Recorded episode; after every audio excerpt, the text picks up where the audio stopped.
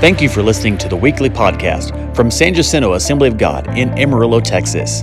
If you'd like to know more about our church, visit us online at www.sjag.church. Now, here's this week's message.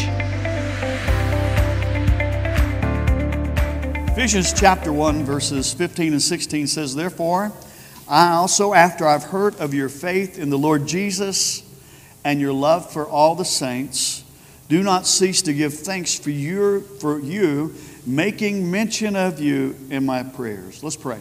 Heavenly Father, Lord, this morning we thank you, God, again, Lord, for each person here. God, for those that are watching online this morning. But Lord, we're most thankful, Lord, for you being in the midst of us this morning. And Father, for what you're doing among us, God, and we give you praise. And Lord, we pray now when it comes to this time of breaking open the bread of life. We pray, Lord, for the anointing to be strong. God, we pray you'd open our hearts and challenge us, God, in our love for you, we pray. In Jesus' name, amen.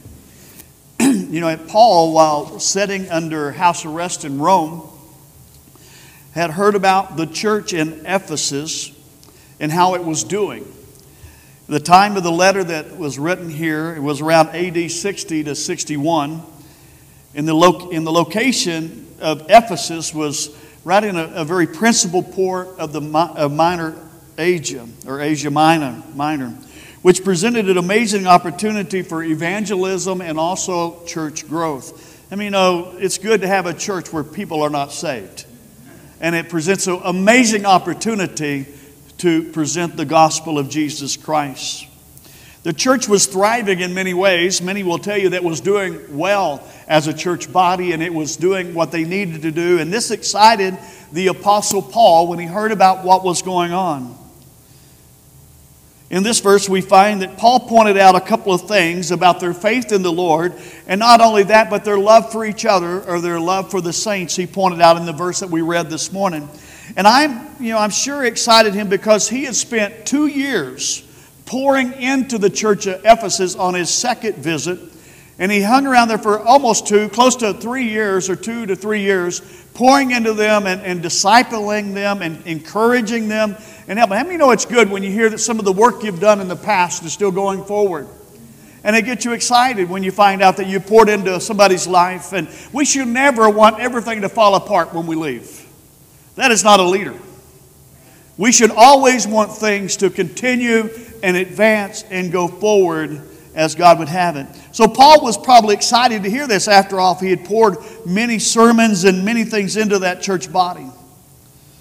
So Paul writes a letter to this church that would not only be for the local congregation, but later would be used for centuries to come, even in the canon of Scripture we have this morning, to encourage church to encourage churches and, and also to encourage the saints on what it is to have that relationship with Christ. So, what he, he wrote that day in that house arrest in Rome has still encouraging us throughout the centuries. And he writes this letter to them. The letter to the church at Ephesus is really an amazing letter. I, I, took time before I prepared the message and read the whole book once again. Just to, and I thought, wow, how can you? There's no way you can preach this, this particular book in, in a 30 minute setting. And so it, it just has so much stuff. It's full of theology. It's got all kinds of good theology in it. It's full of exhortations for the believers and how we are to walk and how we are to live. And it's got all these things and who we are. It helps us to understand more about our position. You know, sometimes we need to understand who we are in Christ, where we stand in Christ, what we have in Christ Jesus.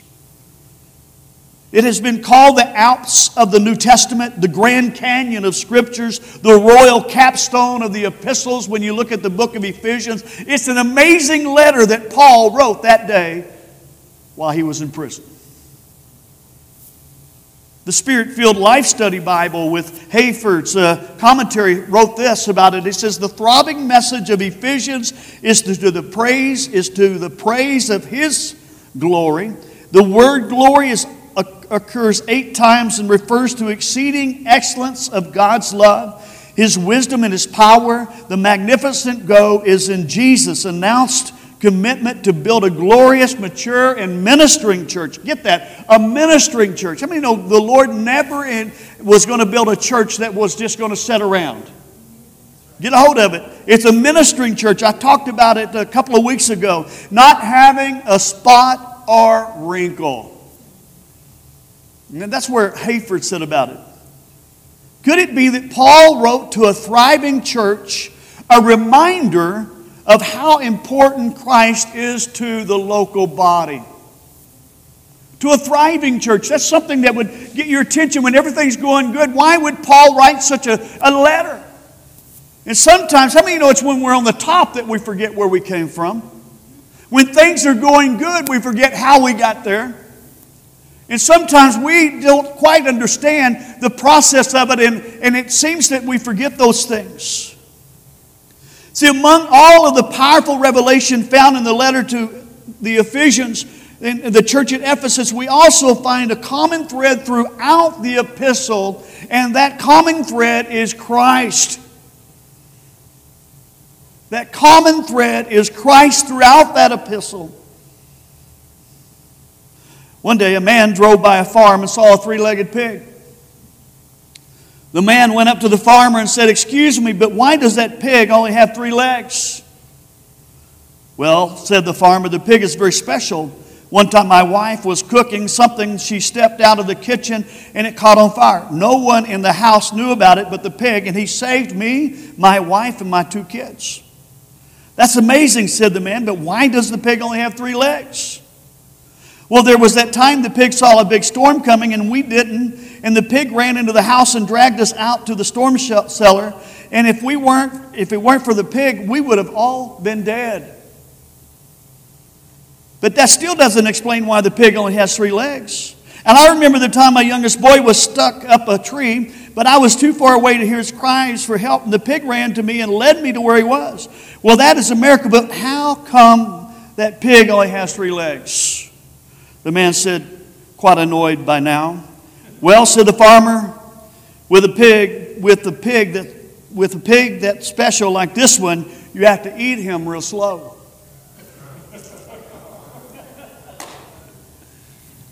I know that's a funny joke. But at the same time, I wonder today how much of Christ do we still have in the church? How much of Jesus do we still have in the local church? How much is left of that Savior? How much is the one left of that one that has brought us out of the storm? How much that we've preached about for centuries is still in the local church that we actually honor more than a three legged pig? How much of Jesus is church about today? How much is Jesus is still glorified in His house?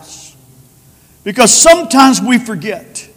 Deuteronomy chapter 8, verses 11 through 13 says this Beware that you do not forget the Lord your God by keeping his commandments, his judgments, and his statutes, which I command you today. Now, listen to this part. It says, Lest when you have eaten and are full and have built beautiful houses and dwell in them, and when your herds and your flocks multiply, and your silver and your gold are multiplied, and all that you have is multiplied, when your heart is lifted up, and you forget the Lord your God who brought you out of the land of Egypt and from the house of bondage. Notice that's the nature of man.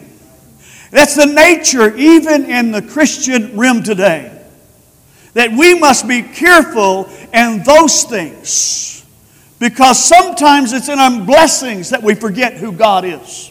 And sometimes it's in our success that we forget who God is. And sometimes it's in the, the, the, numbers that we draw that we forget who God is. And sometimes we don't offer even an opportunity for Jesus to move at any point, in any moment in a service that's supposed to honor Him. Think about it this morning. When Paul wrote this letter to the church at Ephesus, the church was doing well the church was doing good, it was thriving. Paul intertwines the importance of Christ throughout his epistle to the Ephesians.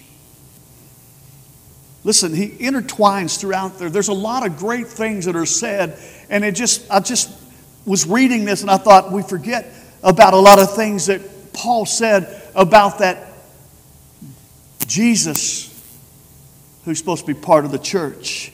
I want to share just through the six chapters, real quick. Just a few things.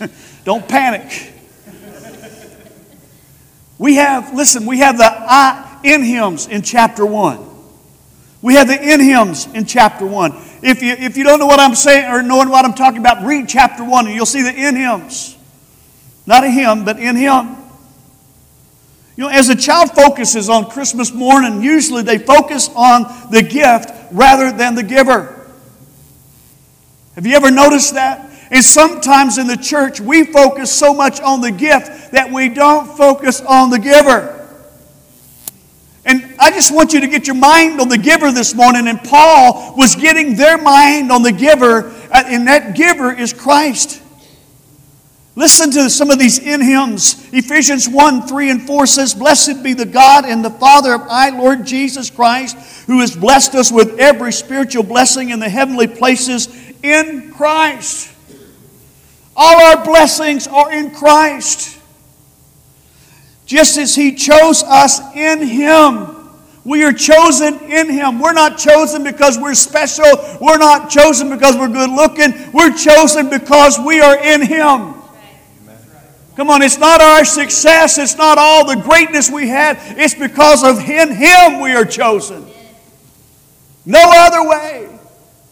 Ephesians 1 7 says, In him we have redemption through his blood, the forgiveness of sin according to the riches of his grace. In him and only in him do we have redemption. We don't have it no other way, not by works. We can't work our way into heaven. We can't be redeemed. I am purchased by Jesus Christ, not my grandma, not my dad, not my mom, but only in redeemed by him. Not redeemed by denomination, not redeemed by religion. I am redeemed only because I, in, I am in Him. Listen to what Paul's saying. Redemption's what we focus on, but we can't forget where redemption comes from.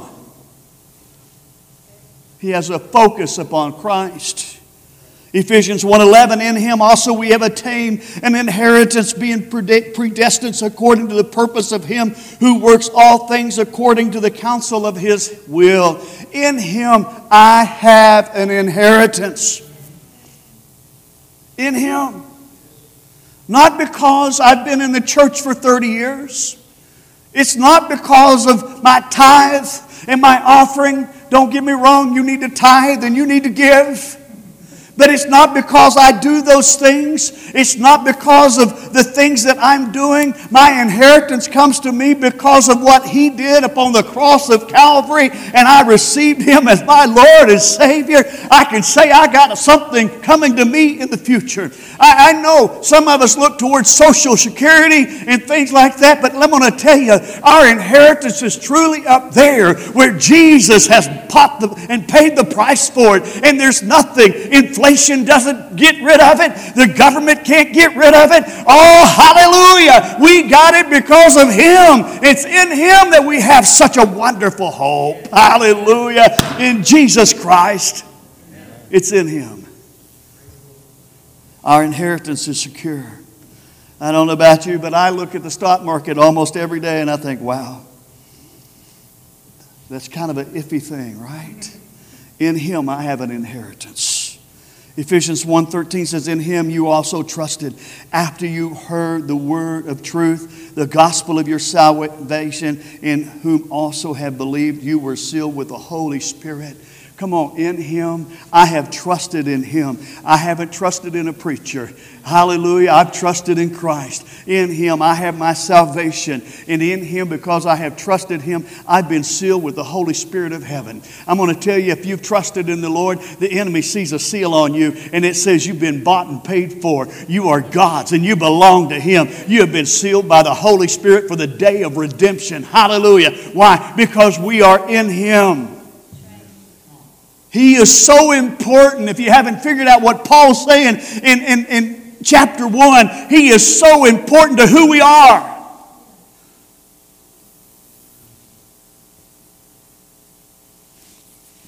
Chapter 2. Ephesians 2 1. And ye, and you, he made alive who were dead in trespasses and sin Come on, we only are living today. I only have life is because of Jesus Christ.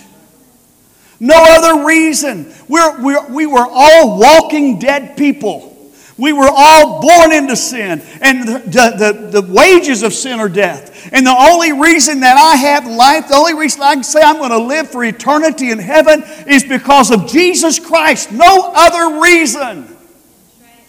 In Him I have life. Aren't you glad today that you started living in the Lord Jesus Christ? Amen. How many remember when life came into you and you were quickened? Uh, you, think, I wonder what that felt like in the tomb when the Holy Spirit quickened the, the, the Lord Savior Jesus there in the tomb and he came alive. The Bible says we are quickened by the same Spirit. Hallelujah. That's why you said, I don't know what happened, but I feel alive today. We have life because of Him. Amen. Life chapter 3. Ephesians chapter 3. What we know is because of Christ. What we know is because of Christ. In chapter 3, verses 10 through 11, it says, To the intent that now the manifold wisdom of God might be made known by the church, to the principalities and powers in heavenly places, according to the eternal purposes which He accomplished in Christ Jesus our Lord. What we know about what goes on in heaven what we know about the principalities, what we know about salvation, what we know about redemption. If you'll remember, Paul talks many times, he says the mystery has been unveiled. It wasn't unveiled to even Moses and all the prophets, but because of what Jesus did upon the cross of Calvary, now we have that understanding. In him, we have knowledge that other generations did not have, prophets did not have. I'm saying today because of what he did. He paid the price that we may have those things. Amen. That we have understanding.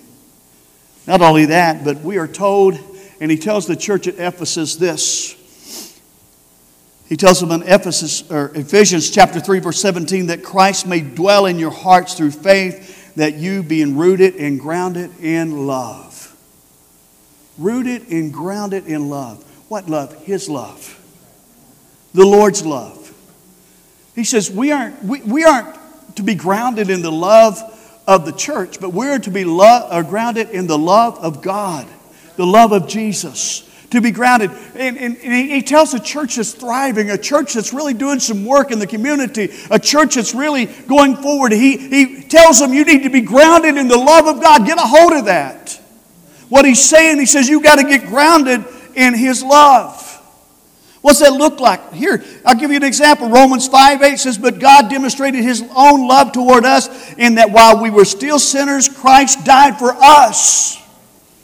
The love of Christ, He died for you and me. God gave His Son for you and me. Even though we were still sinners, He gave Himself for us, and that is His love.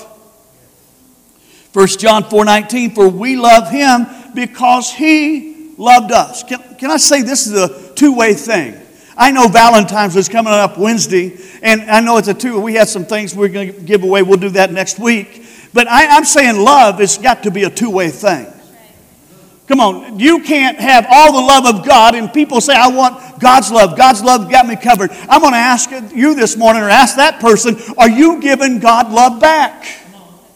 Come on, the scripture says here, if we're going to be rooted in that love, that type of love that God talks about, I, I love Him because He first loved me. It talks about a two way street of love. Hallelujah. And we are to be rooted and grounded in the love that we have for Jesus also.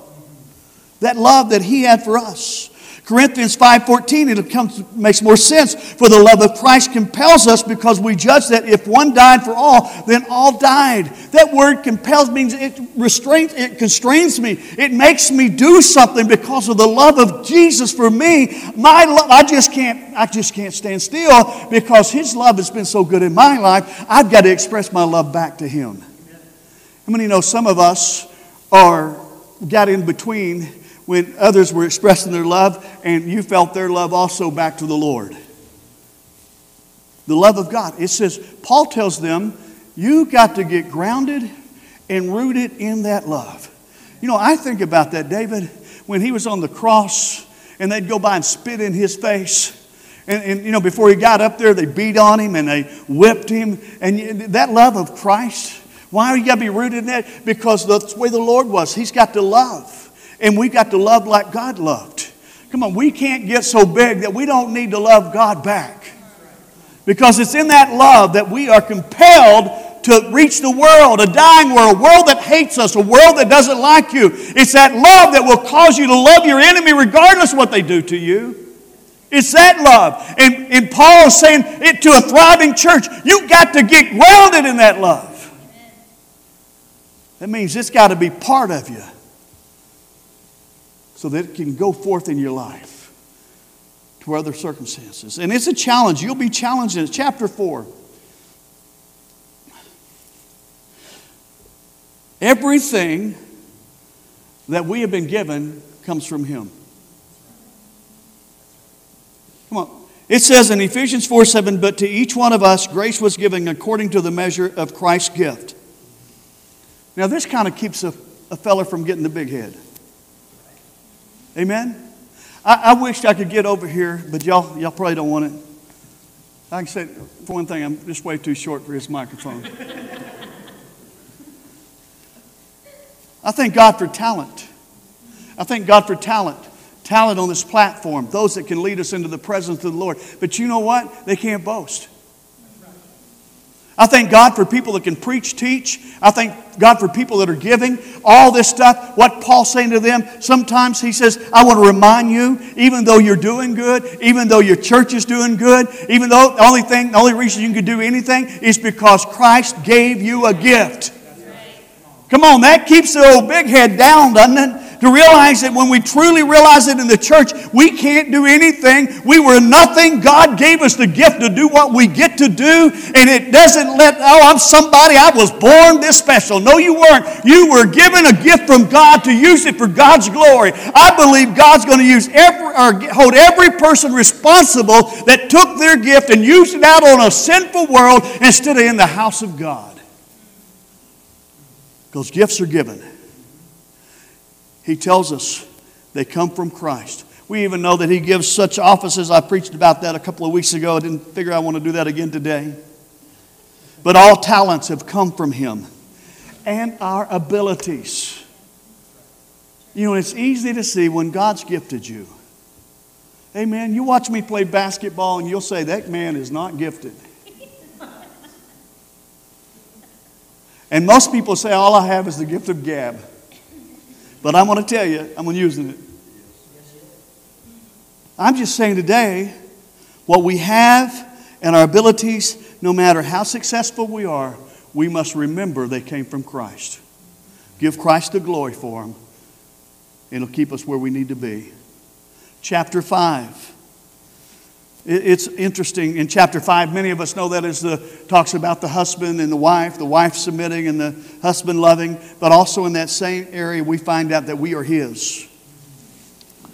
Ephesians 5 25 through 20 Husbands, love your wives just as Christ also loved the church and gave himself for her, that he may sanctify and cleanse her with the washing of water by the word, that he might present her to himself a glorious church, not having a spot or wrinkle or any such thing, that she should be holy without blemish. Can I say this morning that what we find and what Paul was speaking in the church of Ephesus is that they do not belong to this world. That church has never, the church has never belonged to the world, and the local church has never belonged to the world. We're talking about a King of Kings and the Lord of Lords. That is the bride, uh, bridegroom, and we're talking that we belong to Him. You know, I think it would make a huge difference in the church again, and Paul was trying to express this to the church of Ephesus. It, you can't compromise. You can't get yourself dirty. You can't get a spot on that wedding dress because you belong to the King of Kings. He was talking about holiness because we belong to the King.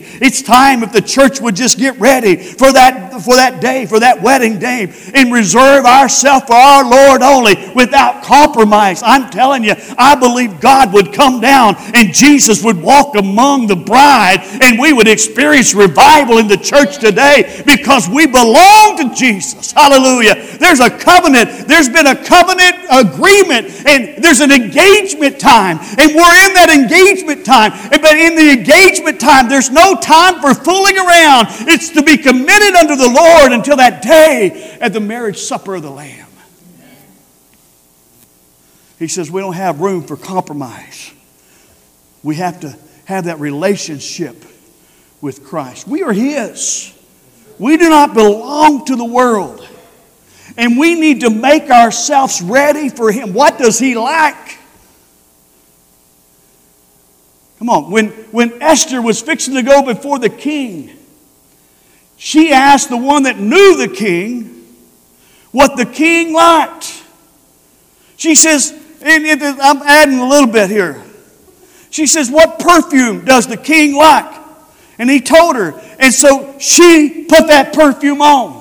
What color is the king's favorite? So she went out to Walmart and got her that favorite color of the king. And when she walked into that door, she had everything that the king liked. She looked like what the king would like. And she also smelled like what the king would like. I'm saying today it's time that the church realizes that we have a bridegroom coming and start dressing up for the king of kings and the lord of lords. Amen. Hallelujah. What does he like? He likes holiness. He likes sanctification. He likes a aroma of our prayers going up to heaven. He likes mercy flowing out of us. Come on. That's what the king wants today in the church. Why not? Because we are his bride. We don't belong to the world. Hallelujah. Mm. It's time we dress like we know who we're marrying. Mm. He's our King and He's our Lord. Hallelujah. Oh, hallelujah. Can we just give Him praise? Hallelujah. Oh, we praise you, our King and our Lord, in this house this morning. Oh, help us, Lord. Ah, oh, for we want to make ourselves, Lord, without spot and wrinkle unto thee, O Lord God, today. Hallelujah. Praise you, Jesus. Hallelujah. Praise you, our King and our Lord. We go to chapter 6. He is our protection in battle. We all know the armor of God, and I said something a few weeks back about it. But I'm going to tell you, all our armor. You know, I could probably take this jacket off, and it says made in China, because I'm a cheap preacher. I'm sure you got something on right now that says made in China.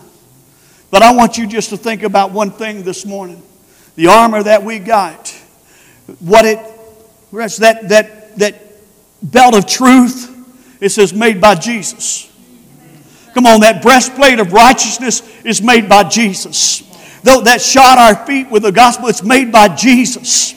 That shield of faith is made by Jesus. That helmet of salvation has got His name on it also. Uh, I'm telling you, the sword of the Spirit, which is the Word of God, is made by Jesus. All that we get protected by and are told to put on is made by Jesus, our King and our Lord.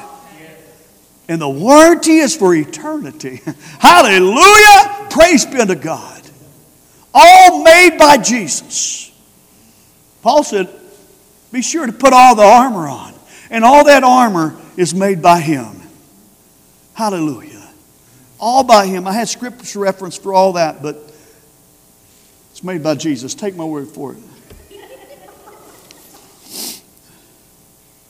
You know, although there's much to be discussed in the book of Ephesus or the book of Ephesians, we can truly see Paul establishing Christ at the center of it all. I hope the next time you read it, look for how Paul points the church back to Christ. A flourishing church. He says, keep Jesus at the center of it.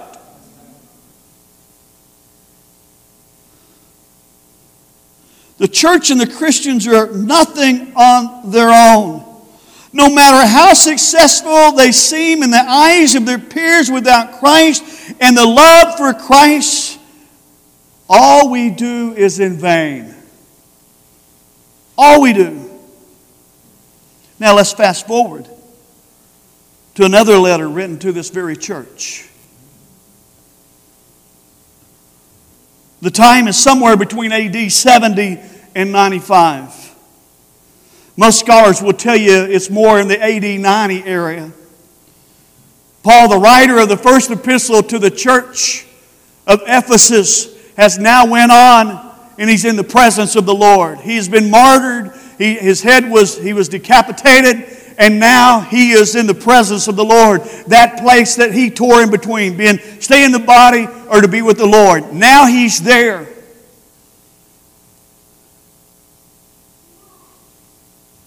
The letter is now dictated to John in the book of Revelation.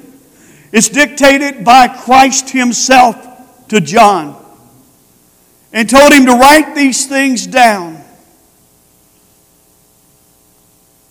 And Christ starts with a very revealing yet sobering statement. Revelation 2 and 2 through 3 says, I know your works, your labor, your patience, and that you cannot bear those who are evil. And you have tested those who say they are apostles and are not, and have found them liars. And you have preserved and have patience and have labored for my name's sake and have not become weary. Isn't it a sobering thought to know that He knows what we're doing at San Jacinto uh, Assembly of God? Isn't it a sobering and revealing thought when He knows why we do what we do? What's behind our actions? See, there's no mind games with God because He knows what goes on in every one of our minds. He knows exactly what's happening. And he looks down upon this church, which has been now going for decades. Remember, the first letter was AD 60, and this one is probably AD, or AD 90. That's just 30 years in the church business. How many know we've been here since 1953? Started in a little storefront. I haven't been here that long. Started in a little storefront, then they built the army out of the Amish barracks, and then they built the two story thing, and they built this in 1980, somewhere around there, 82, and then they built the Family Life Center in 1998, 99, somewhere there for the history. But the church has actually been going longer than this church that we're talking about. The Lord looks down upon them.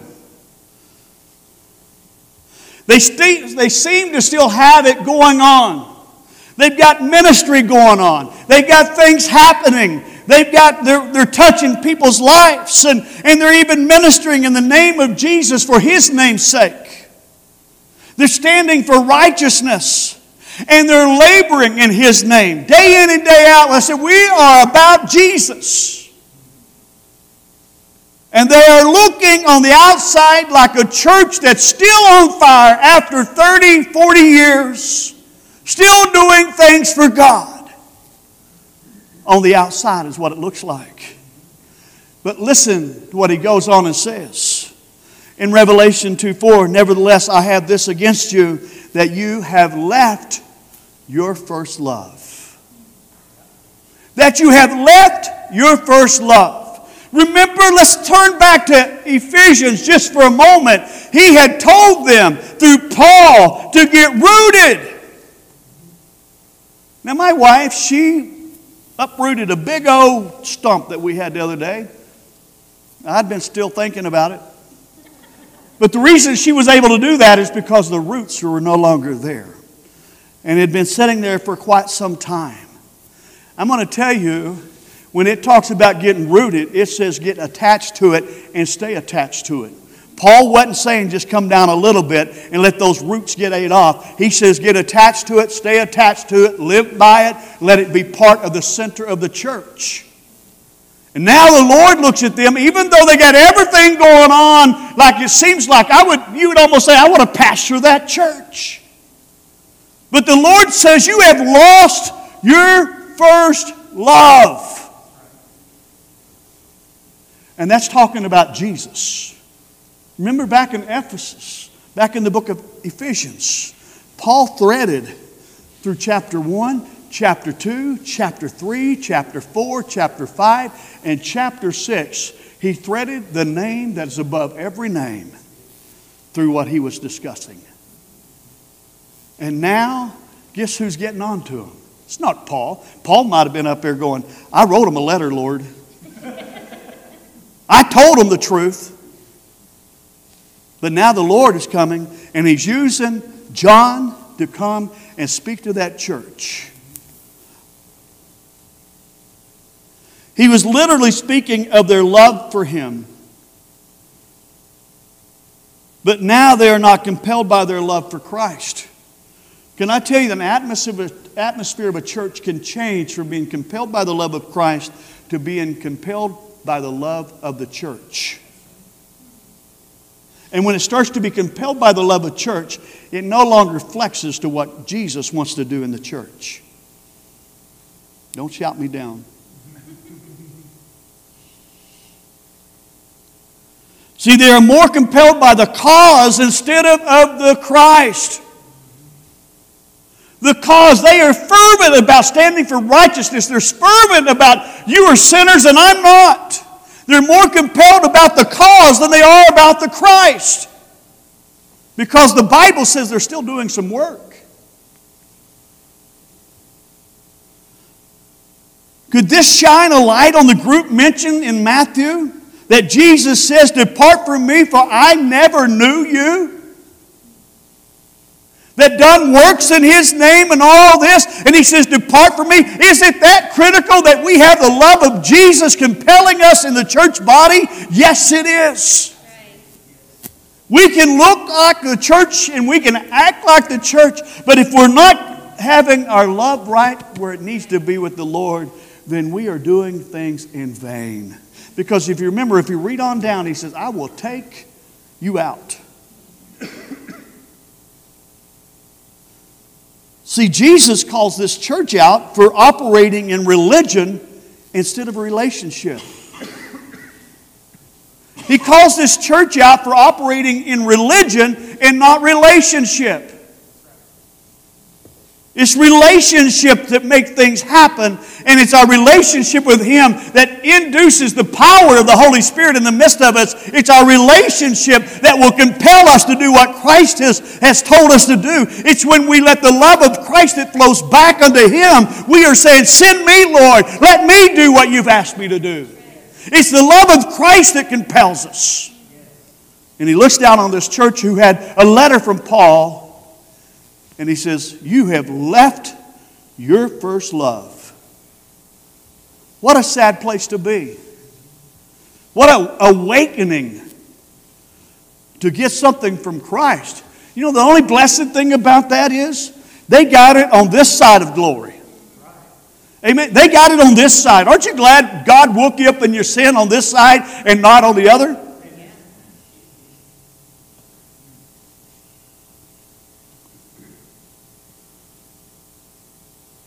See, all that we do must come from the love of Christ. It must come from His love. All that we do here at this church must come from His love. Am I doing something to somebody? Is it coming out of His love?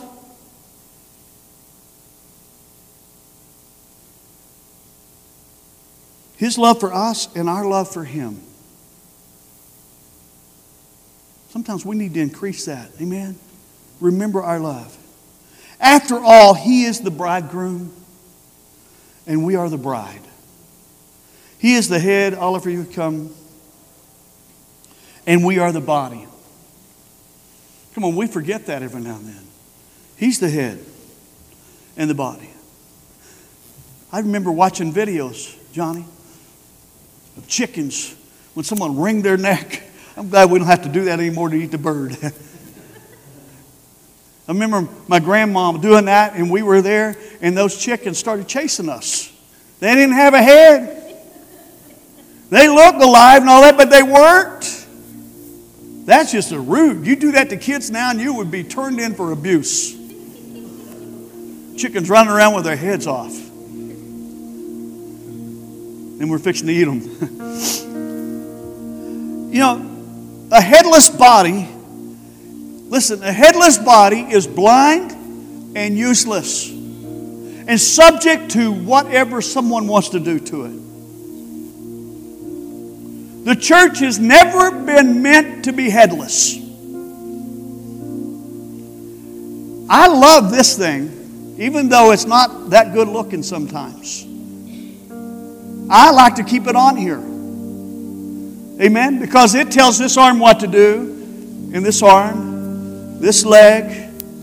Without it, I would not have much.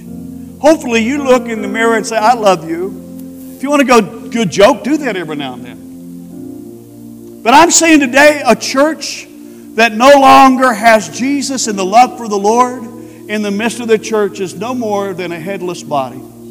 And the devil just pushes them over to this way and over this way that he can do whatever he wants to do with them before he devours them. But I'm going to tell you, it's a different story when you put the head on. Because, see, the head's watching out for that old wolf.